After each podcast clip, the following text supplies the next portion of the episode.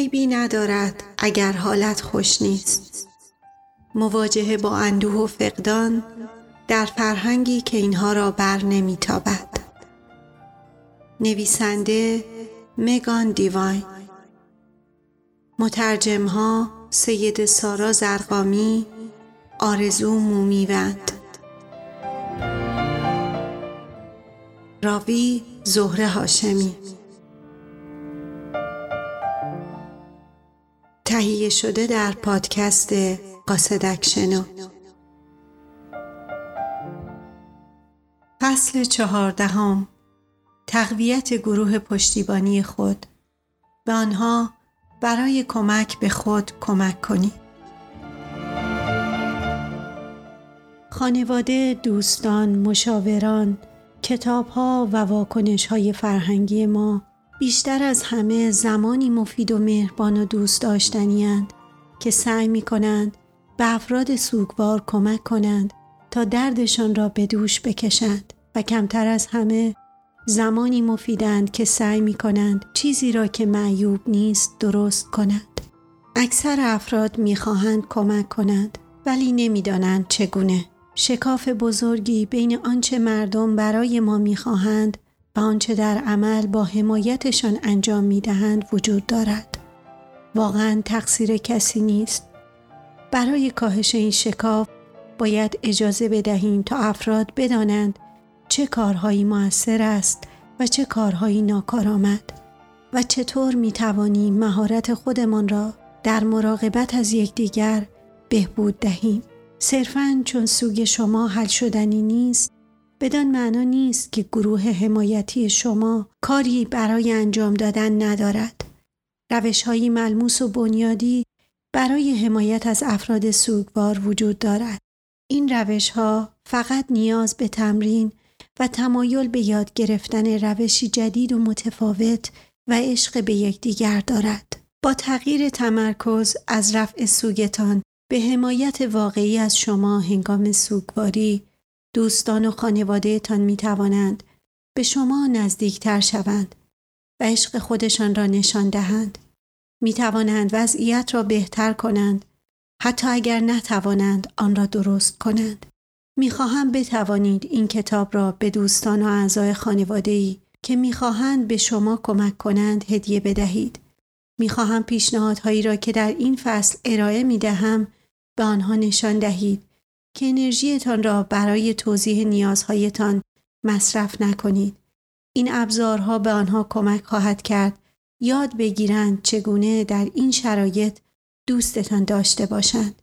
چگونه کنارتان بمانند بدون اینکه در میان این درد سعی کنند به زور شادتان کنند. این فصل بیشتر با گروه حمایتی شما صحبت می کند تا اینکه به طور مستقیم مربوط به شما باشد.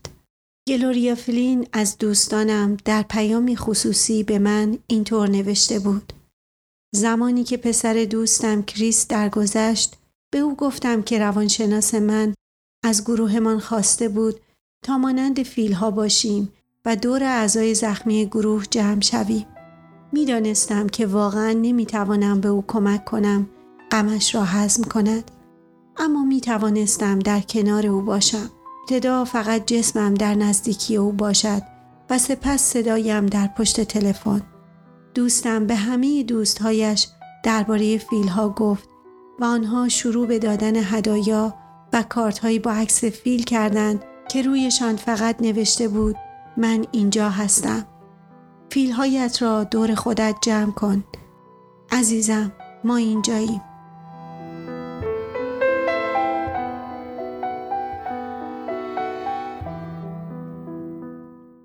تغییر دیدگاه نسبت به سوگ از مشکلی نیازمند راه حل به تجربه نیازمند حمایت اگر در مواجهه با سوگ دیگران احساس یأس و بیچارگی می کنید طبیعی است. تقصیر شما نیست که نمی‌دانید در مواجهه با درد عظیم خودتان یا کسی که دوستش دارید باید چه کنید. الگوهای فرهنگی ما معیوب است. ما الگوی پزشکی در فرهنگ غربی داریم که می‌گوید مرگ شکست است. الگویی روانشناسی داریم که می‌گوید هر وضعیتی زیر خط ثابت شادی وضعیت غیرعادی است. بیماری، غم، درد، مرگ و سوگ همگی مشکلاتی هستند که نیاز به راه حل دارند.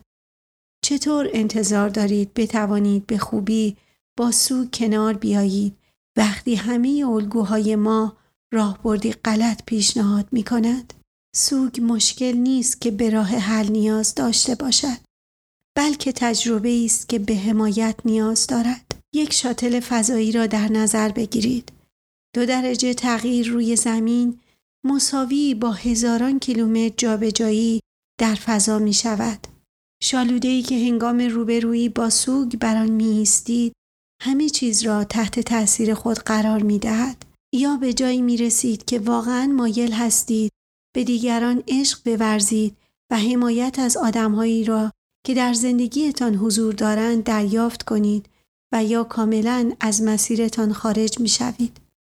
بگذارید برایتان مثالی بزنم. اگر سوگ را مشکل ببینید راه حل ارائه می دهید. باید لباساشو دور بریزی. حالا به جای بهتری رفته. پس سعی کن خوشحال باشی. نمیشه که تمام مدت یه گوشه بشینی و قصه بخوری. اونا چنین چیزی رو برای تو نمی‌خوان. شاید بهتر باشه بیشتر از خونه بیرون بری. دوست یا عزیز سوگوارتان را تشویق می کنید کاری را انجام دهد که پیشنهاد می کنید. چون سعی دارید درد آنها را تسکین دهید. آنها مشکل دارند و شما تمام سعیتان را می کنید تا آن را حل کنید. معیوس می شوید چون ظاهرا دوستتان در حالت دفاعی فرو رفته است. نمی خواهد به توصیه شما عمل کند. هرچه بیشتر سعی می کنید کمک کنید یا به عبارت دیگر مشکل را حل کنید بیشتر از شما دور می شوند.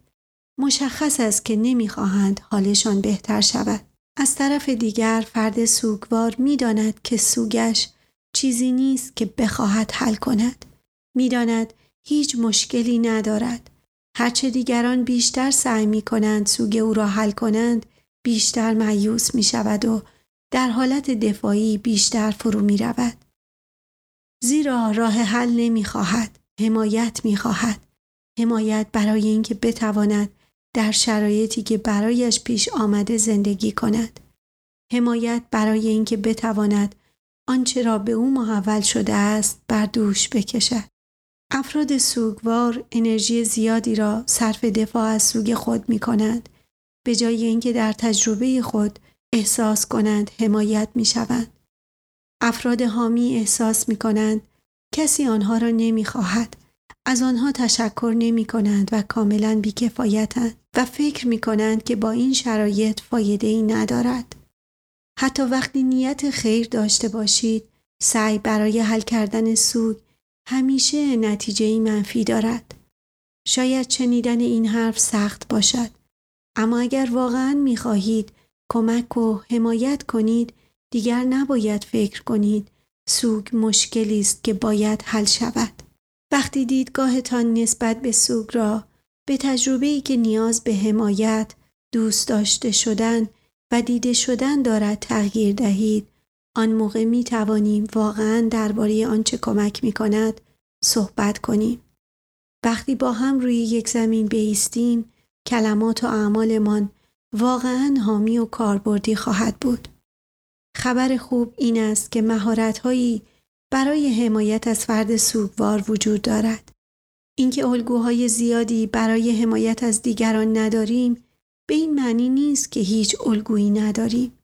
کارهایی هستند که می توانید انجام دهید نه برای اینکه سوگ دوستتان را برطرف کنید بلکه برای اینکه درون سوگشان احساس کنند تنها نیستند و دوستشان دارند.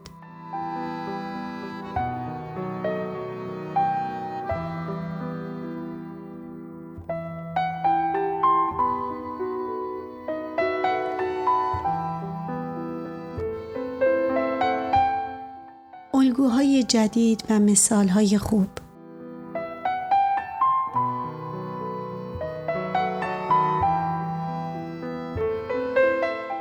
ما در این فصل به موضوعات مختلفی می پردازیم. ابتدا می خواهم تشکر کنم که فرد سوگوار اطرافتان را همراهی می کنید و می‌خواهید کمک کنید. بودن در کنار افراد سوگوار کار بسیار سختی است و اصلا راحت نیست. شاید برای شما ناخوشایند باشد که بشنوید چه کارهایی فایده ندارند. به خصوص وقتی نیتتان خیر باشد.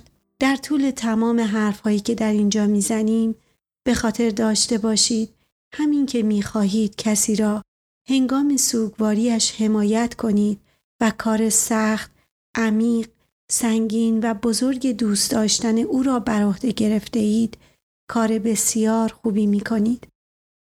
من مدت زمان زیادی را درباره روش های حمایتی صحبت می کنم که با شکست مواجه شدند. اما صرف بیان اشتباهات کافی نیست.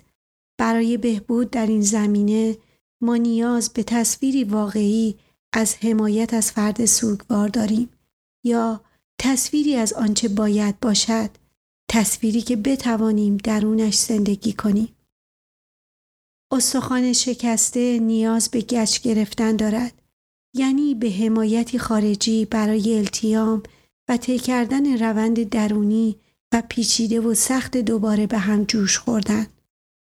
وظیفه شما نیز در مورد دوست سوگوارتان همانند گچ گرفتن است. نه اینکه خود جوش خوردن را انجام دهید.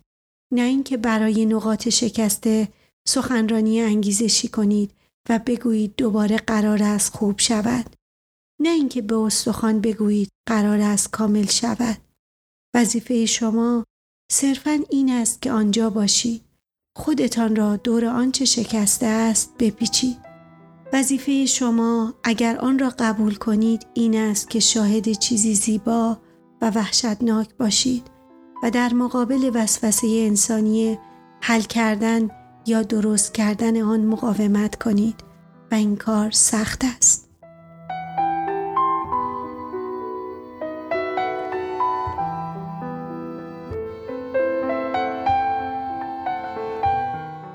یادگیری شاهد بودن حتی با دانستن آنچه من می‌دانم حتی با آنچه شخصا تجربه کردم و حتی با آنچه دانشجویانم بارها و بارها گفتند باز هم وقتی با درد کسی مواجه می شوم می خواهم با حرفهایم به او تسلیت بگویم. آن شعارهای قدیمی و تسلیت خالی مثل حداقل باعث شدی زندگی خوبی داشته باشه یا این نیز بگذرد به ذهنم می آید. من واقعیت های سوگ را می دانم و می دانم چه چیزهایی کمک می کند و چه چیزهایی نمی کند و با وجود این می خواهم آن را بهتر کنم. همه ما ناخداگاه می خواهیم کمک کنیم. همه ما رنج را می بینیم و می خواهیم متوقفش کنیم. درد را می بینیم و می خواهیم مداخله کنیم. از ته دل می خواهیم همه چیز بی عیب باشد. این خواسته ناخداگاه برای عشق برزیدن و آرام کردن خصوصیت آدمی است. بخشی از دلیل اینجا بودن ماست. دوست نداریم ببینیم کسانی که دوستشان داریم درد می‌کشند. هنگامی که از شما می‌خواهم به طور متفاوتی پاسخ دهید از شما نمی‌خواهم که خواسته ناخداگاه خود را مبنی بر رفع درد دیگران سرکوب کنید. چون این کاری غیر ممکن است. بلکه می‌خواهم به انگیزه هایتان دقت داشته باشید و بعد بر اساس آنها عمل نکنید. قبل از حمایت و راهنمایی و تشویق مکس کنید. در آن مکس می توانید تصمیم بگیرید که چه اقدامی بهتر است. پذیرش واقعیت درد خیلی بهتر از تلاش برای حل کردن درد است. شاهد بودن چیزی است که بیشتر از همه مورد نیاز است. آیا دوست شما نیاز دارد تا شنیده شود؟ آیا نیاز دارد که واقعیت این وضعیت مزخرف خالص تایید شود و مثل آینه به خودش باستاب شود؟ به نظر حرف متناقضی می رسد اما بهترین راه کمک واقعی به افراد دردمند این است که اجازه دهیم درد خود را داشته باشند. اجازه دهیم واقعیت و سختی درد خود را بیان کنند و به اشتراک بگذارند. بدون اینکه خودمان را وسط راه بیاندازیم و سعی کنیم درد آنها را پاک کنیم کوچکتر کنیم یا از بین ببریم این مکس بین خواسته ناخداگاهتان برای کمک و اقدام کردن باعث می شود ماهرانه و با عشق در مقابل درد حاضر شوید. مکس اجازه می دهد به یاد بیاورید که نقش شما نقش شاهد است نه حل کننده مشکلات.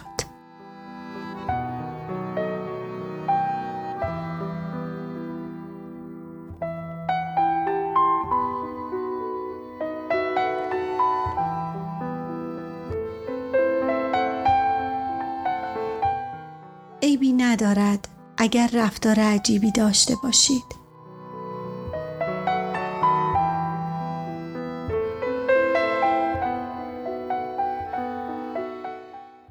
سختتر است که بگوییم این وضعیت مزخرف است و هیچ کاری از دست من بر نمی آید. اما اینجا هستم و دوستت دارم تا اینکه کلمات کلیشه تسلیت را به زبان بیاوریم. بله خیلی سختتر است اما خیلی مفیدتر دوست داشتنیتر و محبت آمیزتر هم هست. نمی توانید درد کسی را با تلاش برای دور کردن درد کاهش دهید. تسکین درد در پذیرش آن است. اینکه چقدر همه چیز راحت تر می شود اگر اجازه داشته باشیم حقیقت را بگوییم. پارکر پالمر نویسنده و مدرس دانشگاه در مقاله‌ای با عنوان هدیه حضور خطرات مشاوره گفته است روح انسان نمی‌خواهد مورد مشاوره قرار بگیرد و نه اصلاح و نه اینکه نجات یابد بلکه روح انسان می‌خواهد شنیده و دیده شود و دقیقا همانطور که هست همراهی شود. هنگامی که ما چون این تعظیم عمیقی را برای روح فرد رنج دیده نشان می دهیم احترام ما منبع شفای آن شخصیت را تقویت می کند یعنی تنها منابعی که به فرد رنج دیده کمک می کند دوام بیاورد همانطور که اهل تصوف اشاره می کنند ما بخشی از گروه شاهدانیم در مواجهه با دردی که درمان ندارد برای خودمان برای یکدیگر برای دنیا از ما خواسته می شود که شاهد باشیم. بپذیریم که گاهی اینجا بودن چقدر دردناک است. زندگی چه انتظارات زیادی از ما دارد. نقش تیم حامی پذیرش و همراهی کسانی است که درد دارند نه تلاش برای بهتر کردن دردشان. اینها مهارت سطح بالاست. عملی کردن آنها همیشه آسان نیست. اما توضیح آنها ساده است. کنارشان باشید. گوش کنید. حل نکنید. گاهی وقتی مهارت‌های جدیدی یاد می‌گیریم دست و پا چلفتی می‌شویم اما عیبی ندارد. افراد سوگوار ترجیح می دهند ناماهرانه شاهد باشید تا اینکه با اعتماد به نفس بگویید اوضاع به آن بدی که آنها فکر می کنند نیست. همیشه نمی توانید درد را تغییر دهید. اما می توانید روش شنیدن درد و پاسخ دادن به درد را تغییر دهید. وقتی درد وجود دارد اجازه دهید وجود داشته باشد. شاهدش باشید. فضا را برای دیگران امن کنید تا بتوانند بگویند درد دارد. بدون اینکه با عجله آن را پاک کنید برای یکدیگر جا باز کنید. به عنوان حامی همراهی درون آنچه دردآور است وظیفه شماست. با راه حل ندادن برای آنچه درمان ندارد می توانید شرایط را بهتر کنید. حتی وقتی نمی توانید شرایط را درست کنید.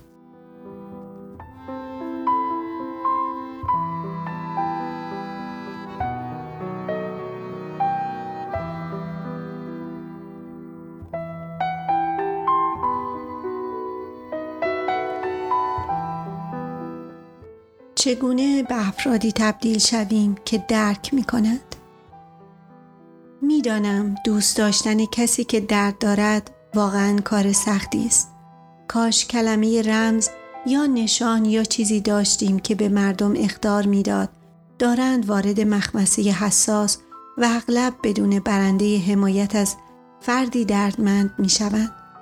وقتی مت تازه مرده بود دوست داشتم پیکسلی روی لباسم بزنم که نوشته باشد لطفا مرا بابت رفتارم ببخشید شوهرم اخیرا مرده است و من دیگر خودم نیستم خوب می‌شد اگر آدمها با دفترچه دستورالعمل مراقبت به دنیا می آمدند.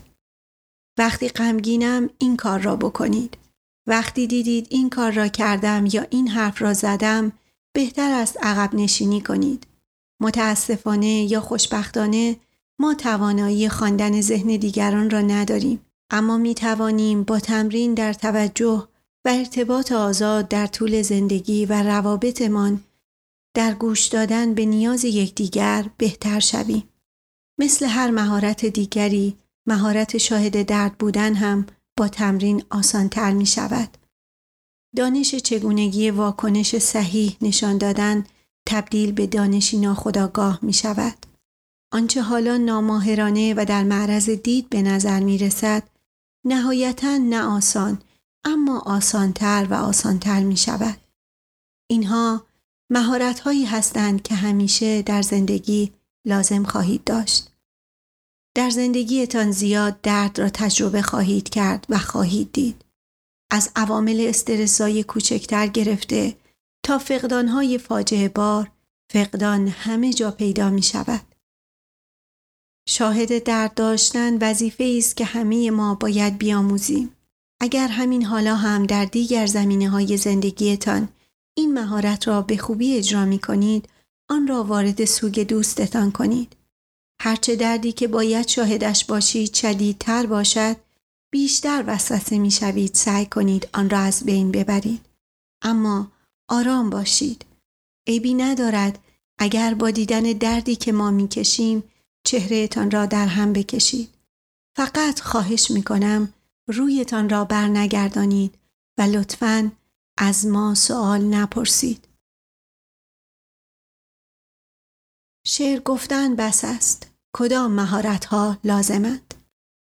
مهم است که درباره معنای عمیقتر و عظیمتر همراهی افراد زمان سوگواریشان صحبت کنیم. همچنین باید کارهای محسوس و واقعی در دسترس داشته باشیم تا در مواجهه با درد دیگران انجام دهیم. قرار نیست که فقط دوروبر دوست سوگوارتان باشید و مثلا از خودتان عشق ساطع کنید. البته این کار را هم بکنید ولی کارهای دیگری هم باید انجام دهید. حضور داشته باشید. چیزی بگویید. فرایند پیچیده‌ای بین افراد حامی و سوگوار وجود دارد. بیشتر افراد می‌خواهند حمایت کنند اما نمی‌خواهند دخالت کنند یا میترسند وضعیت را از چیزی که هست بدتر کنند. برای همین هیچ چیز نمی‌گویند. به جای اینکه خودشان را در معرض ارتباطی پرشکال قرار دهند خودشان را دور می کنند. در مقاله‌ای برای مجله گاردین جایلز فریزر اسم این پدیده را تنهایی دوگانه گذاشته است. یعنی علاوه بر فقدان کسی که دوستش داشتند فرد سوگوار ارتباط و دوستیش را با آدمهای اطرافش هم از دست می دهد. مردم از ترس بدتر شدن وضعیت دقیقا همان موقع که بیش از همه به آنها نیاز داریم قیبشان می‌زند و حرفی نمی‌زند. به دوستانم می‌گفتم که امکان ندارد برنده شوند. اگر زیاد زنگ می‌زدند تا احوالم را بپرسند کلافم می‌کردند.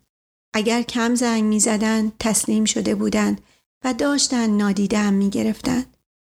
اگر اتفاقی در فروشگاه با کسی مواجه می شدم و چیزی نمی گفت احساس می کردم نامرئی شدم.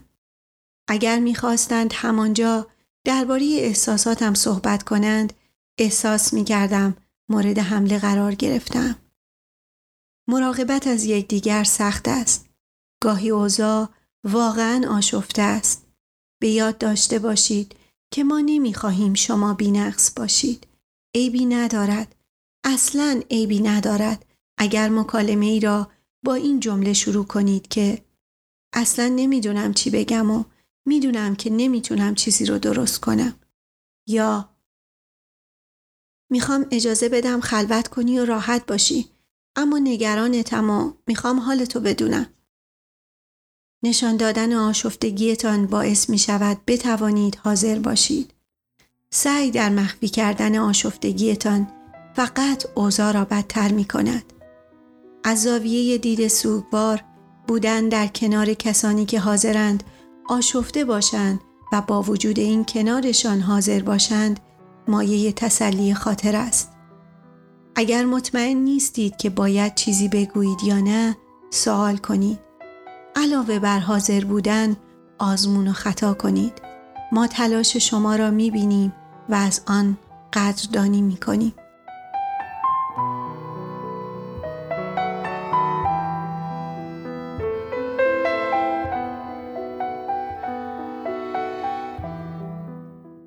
فهرستی برای انجام دادن و ندادن کارها.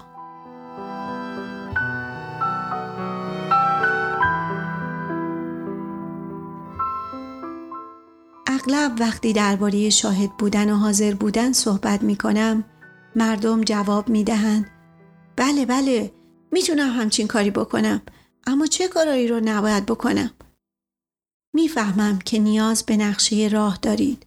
همه ما دوست داریم گام های واقعی برای انجام کاری داشته باشیم به خصوص وقتی با وظیفه عظیم و سنگینی مثل حمایت از فرد سوگوار مواجهیم در بخش زمیمه مقاله ای آورده شده است که تمام این مطالب را خلاصه می کند و می گوید چگونه واقعا می توانیم هنگام سوگواری دیگران کمک حال آنها باشیم.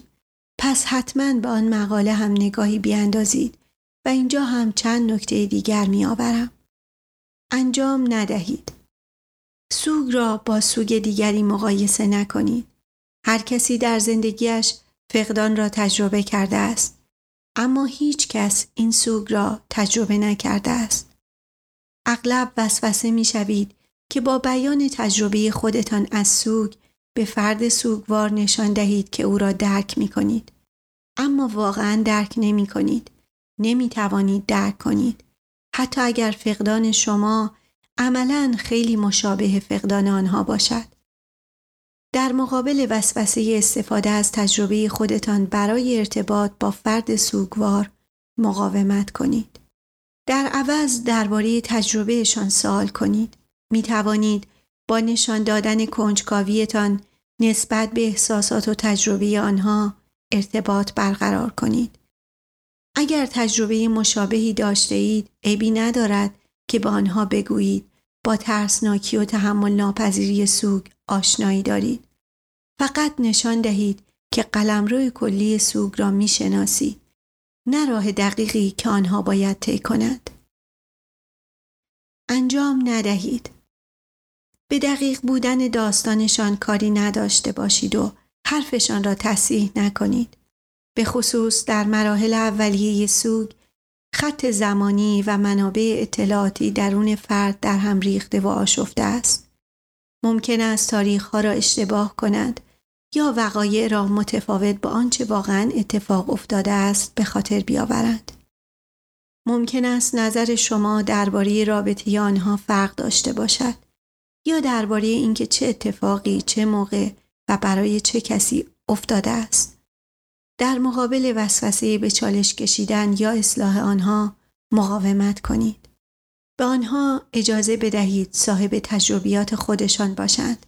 مهم نیست که چه کسی بیشتر درست می‌گوید. انجام ندهید. کوچک نمایی نکنید. ممکن است فکر کنید سوگ دوستتان با بزرگی موقعیت همخانی ندارد. اینکه نظر آنها را با چیزی که به نظر شما واقعی تر است هماهنگ کنید وسوسه انگیز است. اما به یاد داشته باشید که سوگ به فرد سوگوار تعلق دارد. نظر شما درباره سوگ آنها هیچ ربطی ندارد. خودشان باید تصمیم بگیرند وضعیت چقدر حس بدی به آنها می دهد. همانطور که شما باید چنین تصمیماتی را برای زندگی خودتان بگیرید. انجام ندهید. از آنها تعریف نکنید. وقتی فردی را که دوستش دارید و دردمند است نیاز ندارد که شما از او تعریف کنید که چقدر باهوش، زیبا، مجرب یا فوقالعاده خوب است. به آنها نگویید که چقدر قوی و شجاعند. سوگ به معنای خورد شدن اعتماد به نفس نیست. در عوض به خاطر داشته باشید که همه چیزهایی که شما درباره آن فرد دوست دارید و همه مواردی که شما تحسین می کنید به آنها کمک خواهد کرد تا بتوانید از این مرحله گذر کند. به آنها یادآوری کنید که شما آنجا و در کنارشان هستید و همیشه می توانند زمانی که بار سوگ سنگینتر از آن است که به تنهایی به دوش بکشند به شما تکه کنند. به آنها اجازه دهید آشفته و پریشان باشند بدون اینکه نیاز باشد چهره شجاع و دلیرشان را به شما نشان دهند. انجام ندهید. تشویق کننده نباشید. وقتی همه چیز تاریک است عیبی ندارد اگر تاریک باشد. هر گوشه نیاز به نور تشویق ندارد. به همین دلیل نیاز نیست فرد سوگوار را تشویق کنید که قدردان خوبی هایی باشد که هنوز در زندگیش وجود دارد. خوبی ها و بدی ها یک مکان یکسان را اشغال می کند. وجود یکی ناقض وجود دیگری نیست. در عوض همانند آینه عمل کنید و واقعیت خودشان را به آنها منعکس نمایید. زمانی که آنها می‌گویند همه چیز مزخرف است بگویید بله مزخرف است و جالب است که این کار کمک بزرگی است. انجام ندهید. درباره آینده و بعد صحبت نکنید. وقتی کسی که دوستش دارید دردمند است وسوسه می‌شوید به او بگویید چه اتفاقات فوق‌العاده‌ای در آینده منتظرشان است. در حال حاضر در همین لحظه آن آینده بی ربط است. در عوض در زمان حال حضور داشته باشید و اگر فرد سوگوار درباره گذشته صحبت می کند به او ملحق شوید. اجازه دهید خودشان انتخاب کند. انجام ندهید. دستورالعمل ارائه ندهید. باید بیرون بری و برقصی. این به من خیلی کمک کرد. روغنه گیاهی رو امتحان کردی؟ حسابی سر حالت میارن. داروی ملاتونین کمک کرد من راحت بخوابم. تو هم باید امتحانش کنی. اگر چیزی برای شما به درستی کار کرده است، ضرورت ندارد که برای فرد دیگر هم به درستی کار کند. شما در صورتی می توانید راه حل ارائه دهید که خود شخص از شما راهنمایی و پیشنهاد بخواهد. متاسفانه در غیر این صورت پیشنهادهای مشتاقانی شما توهینآمیز و تحقیرآمیز به نظر می رسد. مطمئن باشید فرد سوگوار درباره مراقبت از خودش هوش و تجربه لازم را دارد. اگر خوب نمیخوابند احتمالا خودشان با مشاور صحبت کردند یا یک جستجوی ساده در اینترنت کردند. اگر می‌بینید مشکلی دارند عیبی ندارد که بپرسید آیا می‌خواهند بدانند چه چیزی قبلا به شما کمک کرده است یا نه؟ انجام ندهید. با ارائه راه حل به آنها حمله نکنید. در همه چیز نه فقط درباره سوگ خیلی مهم است که اول اجازه بگیرید و بعد توصیه یا پیشنهاد بدهید. در بیشتر موارد فرد فقط نیاز دارد درون درد یا چالشی که قرار دارد صدایش شنیده شود و به او اعتبار داده شود. در عوض اجازه بگیرید. قبل از اینکه بخواهید راهبرد یا راه حلی ارائه دهید می توانید از سوالی که دوست و همکارم کیت مکاب می‌پرسید استفاده کنید. در حال حاضر همدردی می خواهی یا راهبرد و به پاسخ آنها احترام بگذارید. احتمالاً کارهای بسیاری برای انجام دادن و ندادن وجود دارد اما این فهرست نقطه شروع خوبی است فکر نکنید تمام این موارد انجام ندهید کارهای بدیند مسئله فقط این است که کارساز نیستند. زمانی که هدف شما حمایت از دوستتان است، مواردی را انتخاب کنید که احتمال رساندنتان به این هدف را افزایش دهند.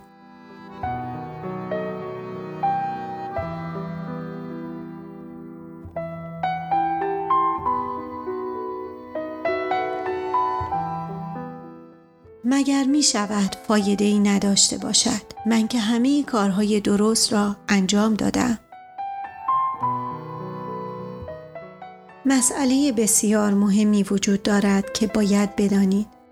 گاهی شما هر کاری لازم است انجام می دهید اما هنوز دوست شما پیام هایتان را جواب نمی دهد در مهمانی هایتان شرکت نمی کند یا جوری نشان می دهد که توجه شما کمکی به او نمی کند. به یاد داشته باشید که مدرک کمک کردن در کاهش درد دیده نمی شود بلکه در فهمیدن این است که فرد سوگوار حمایت و پذیرش را با وجود دردش احساس می کند.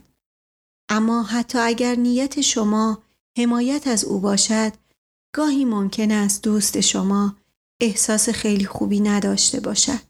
نیت شما مهم است اما این احساس فرد سوگوار است که تعیین می کند اوضاع چطور پیش می رود.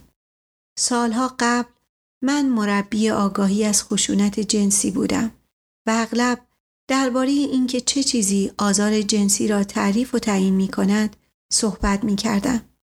چند سال پس از مرگ مت داشتم با دوستی که ویراستار است صحبت می کردم. مانده بودیم چطور تناقض بین نیت فرد حامی و تجربه فرد سوگوار را توصیف کنیم. من شباهت هایی را بین آزار جنسی و حمایت از سوگواری پیدا کردم. اما دوستم از این مقایسه وحشت کرد. گفت نمی توانی به کسی که قصد کمک کردن دارد بگویی مثل کسی است که آزار جنسی میرساند. معلوم است که نه. آزار جنسی چیز کاملا متفاوتی است. اما آنچه من می‌گویم این است که رابطه بین آنها وجود دارد و در واقع وضعیت را فردی که به او توجه می شود تعیین می کند نه نیت فردی که توجه می کند. مهم این است که چه حسی القا می کند. مجبور نیستید با احساس فرد سوگوار درباره حرف یا عمل خودتان موافق باشید. اما باید به آن احترام بگذارید.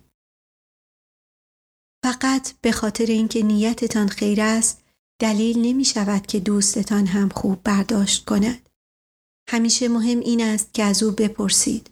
مطمئن شوید و ببینید اوضاع طبق عمل دوستدارانه تان که قرار است در طولانی مدت شرایط را بهتر کند پیش می رود یا نه.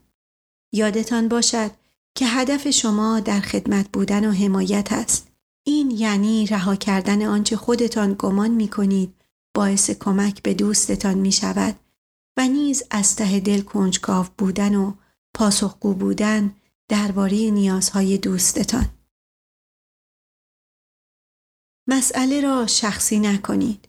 او را در عشق و توجهتان غرق نکنید. راستش را بگویم وقتی مسئله حمایت از سوگواران پیش می آید آموزش به کسانی که واقعا هیچ چیز نمی‌دانند آسانتر از آموزش به دوستهای صمیمی است.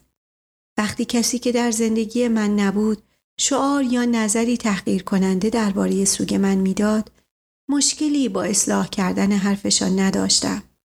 اما کسانی که در زندگی من بودند و دوستم داشتند کسانی که واقعا می‌خواستند کمک بکنند و پیش من باشند تحملشان تقریبا بیشتر از حد توان من بود.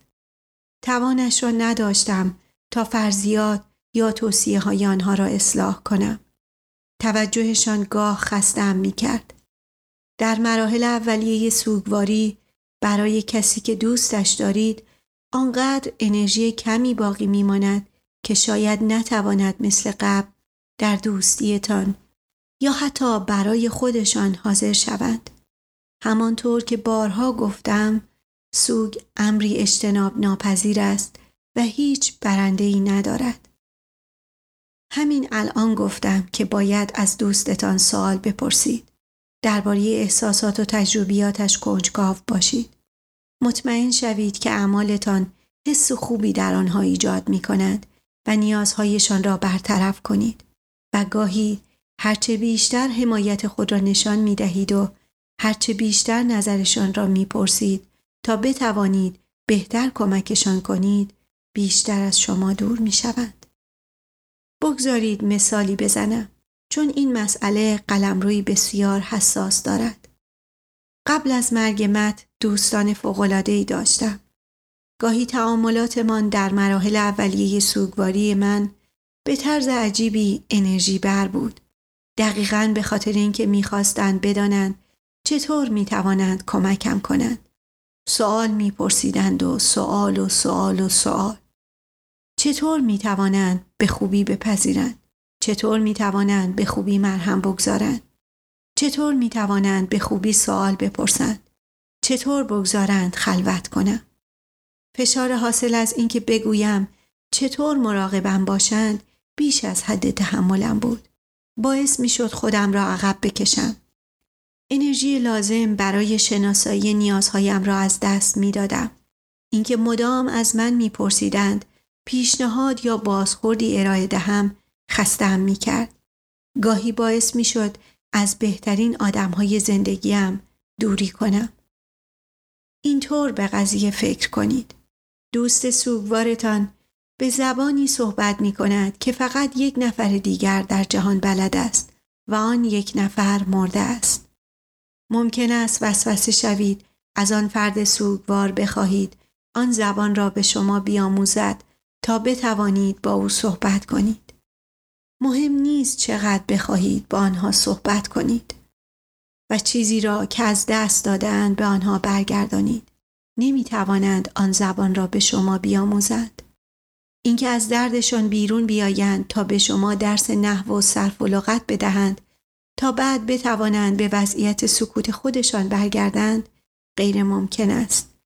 نمی توانند چنین کاری بکنند. نمی توانند با آن بخش از مغزشان دسترسی پیدا کنند که درسها را برایشان مرتب می کند و بازخورد ارائه می دهد. در واقع دو خواسته متناقض از شما دارم. جلو بیایید و عقب بمانید. به وضعیت دوستتان واکنش نشان دهید. کنجکاو باشید و نیازهایشان را فراهم کنید و همزمان از فرد سوگوار نخواهید کار بیشتری انجام دهد. ببینید وضعیتشان چگونه است. اما در آن روزهای اول انتظار نداشته باشید و نخواهید که با همان مهارت‌های احساسی و ارتباطی عادیشان بیرون بیایند. دیگر آن مهارت‌ها را ندارند. خواستن از فردی سوگوار که به شما یاد دهد چگونه کمکشان کنید کاری نیست که بتوانند انجام دهند. خود فرد سوگوار باید وقتی چیزی کمکش نمی کند صحبت کند اما بعید است چنین کاری بکند. وظیفه سوگوار است که نیازهایش را مطرح کند اما بعید است چنین کاری بکند.